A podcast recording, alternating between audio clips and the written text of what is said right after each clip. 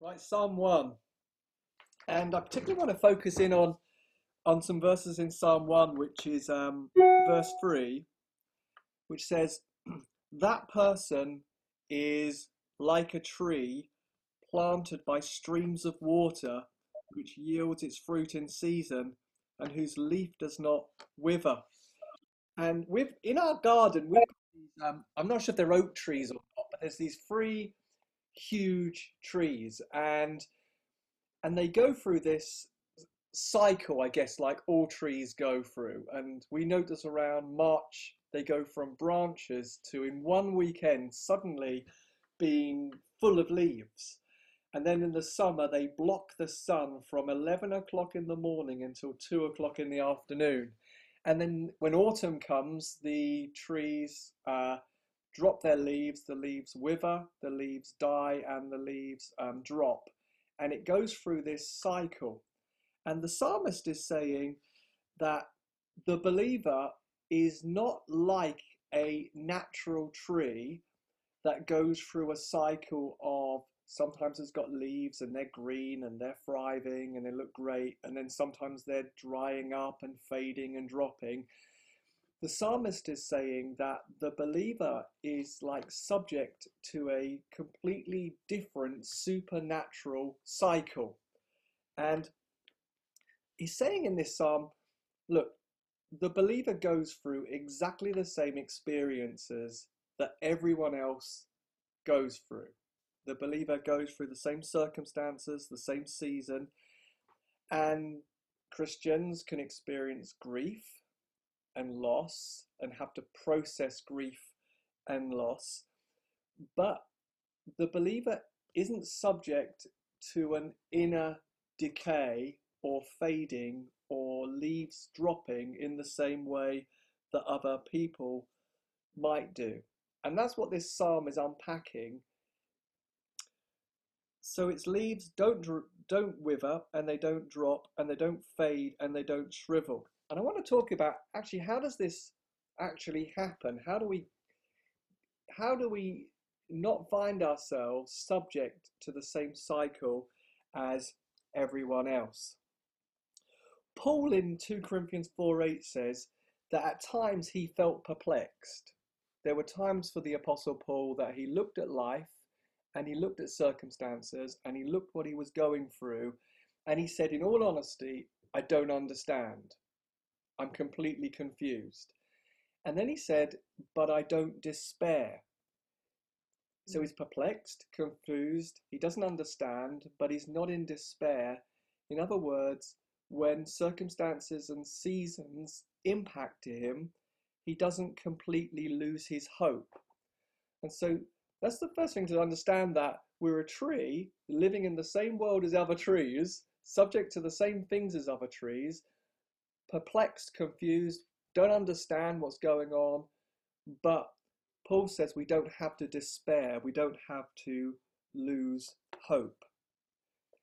I remember reading um, I don't know if you've heard of the the um, great preacher from I think 18th century, 1880s Spurgeon, who, who amazing preacher in, in the 19th century, had a huge church in London, amazing man and amazing preacher, saw thousands and thousands of people come to Jesus, and he suffered from something called gout. You know, it's a kind of a leg condition, and his legs blew up, and he was stuck and bedridden for nine months and in that season, he decided to write a commentary on all the Psalms. So he was in enormous pain and awful difficulty. And he wrote this amazing book called The Treasury of David on the Psalms. And David talked about Psalm 1 in obviously in that, oh, Spurgeon talked about Psalm 1 in that um, book.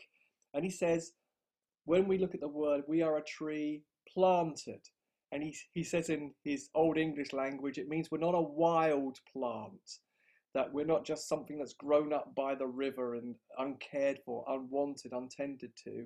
He says, no, the believer was planted by the river. In other words, the believer can say, My identity is I was chosen, I was desired, I was wanted, uh, I was placed by the river by, by God, that we are chosen.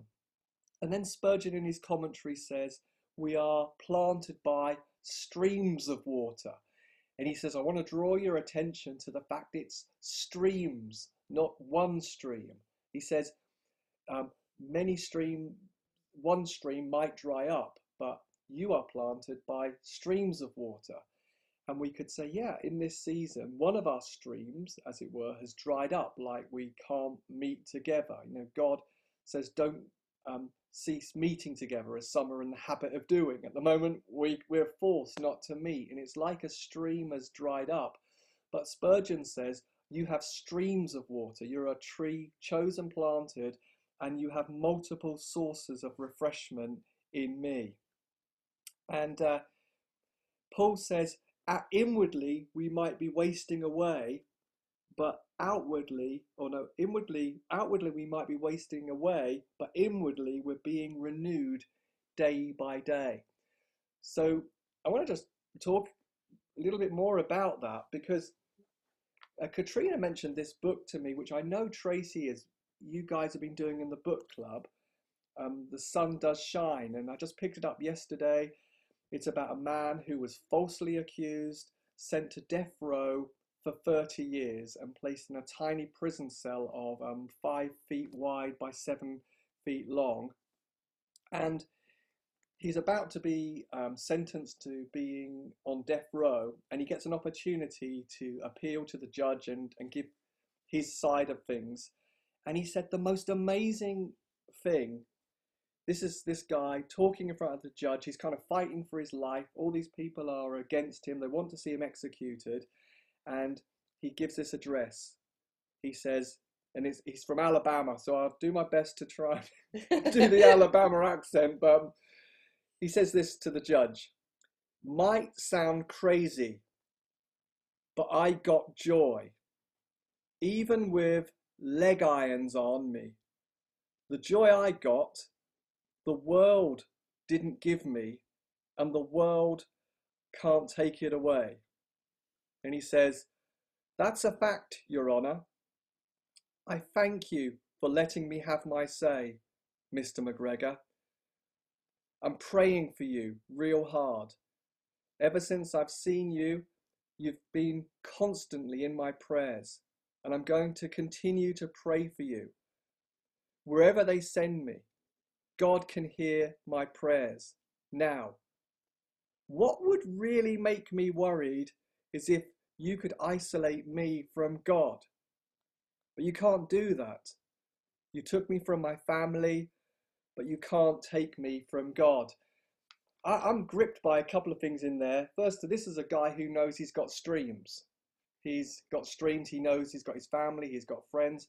Those streams are being taken, those streams are drying up but he's saying, I've got the greatest stream that nothing can take be taken away, which is this joy that's got nothing to do with circumstances. You can lock me up, he says that you can execute me, you can incarcerate me, you can put me in a small cell, but you can't take away this joy because this joy comes from another stream. It didn't come from my circumstances or my freedom or my situation or even my justification in front of people it comes from God. You can't lock me away from God. And it's obvious that we see when believers thrive, it's because they've understood they've got a source from another world. They've got a, a sustenance from another world. They've got a joy from another world. The Holy Spirit, the person of joy. And so there's a sustenance that both sustains, keeps the leaves green, and there's a source that guarantees fruit. And throughout the Bible, there are different people in prison. We heard from Katrina last week that you can see on YouTube that Joseph was in prison and thrived. We see that Daniel was taken away from his homeland and from his people and he thrived. And we see the Apostle Paul in Philippians in prison, thriving. From a prison cell, Paul could say, look, Philippians, if I'm going to go on living in this body, and if I'm going to go on living, it's going to mean fruitful labor for me. And he's saying that from a prison cell. So Paul is saying, look, I've learned the secret. I've learned the secret of contentment. I know I've got streams. I'm planted by streams. You can lock me up, you can execute me, you can keep me in prison, Paul is saying. If I stay, I will be fruitful. And I think that's a theme that you can find throughout the Bible of men and women when they suffered and they lived by faith. They connected to the one who's invisible. So the Apostle Paul could say, he would probably sit here in lockdown and say, You can lock me down forever. I'll be fruitful. You can make me go digital forever. I will be fruitful. I expect it. I anticipate it. I'm looking forward to it. I can be sustained. My leaves are always going to be green because I'm planted by streams. I will be fruitful because I've been planted by streams. So I just want to conclude by just saying to, to my own heart and to, to ours as we listen, don't grow weary in doing good. You will reap a harvest in due time. And honestly, I don't really understand what's going on. I've got no huge big revelation or prophetic understanding, but I know this that what I see in scripture and what I see in history is that men and women who thrive actually have a very simple faith. What they do is they walk by the Spirit, they live in union, they remain in love, they keep delighting in God, they delight in His word, as the psalmist says. The one who meditates on the word of God, delights in the word of God, enjoys union with Christ, and is obedient to Christ, is like a tree that's drawing from that source. So, yeah, I just want to, even just as we finish, just maybe spend a moment with God. And I, I think it's almost saying a mindset that says, I will be sustained in this season. My leaf is not going to wither. I'm not going to become unappealing. I'm not going to dry up and shrivel. I'm going to draw on Christ and I will be fruitful. That even in this, I will be fruitful and almost as a declaration, begin to say that over yourself, wherever you are, I will be fruitful. I'm going to draw on you. I'm a tree planted by streams of water. I anticipate, I expect your sustaining power.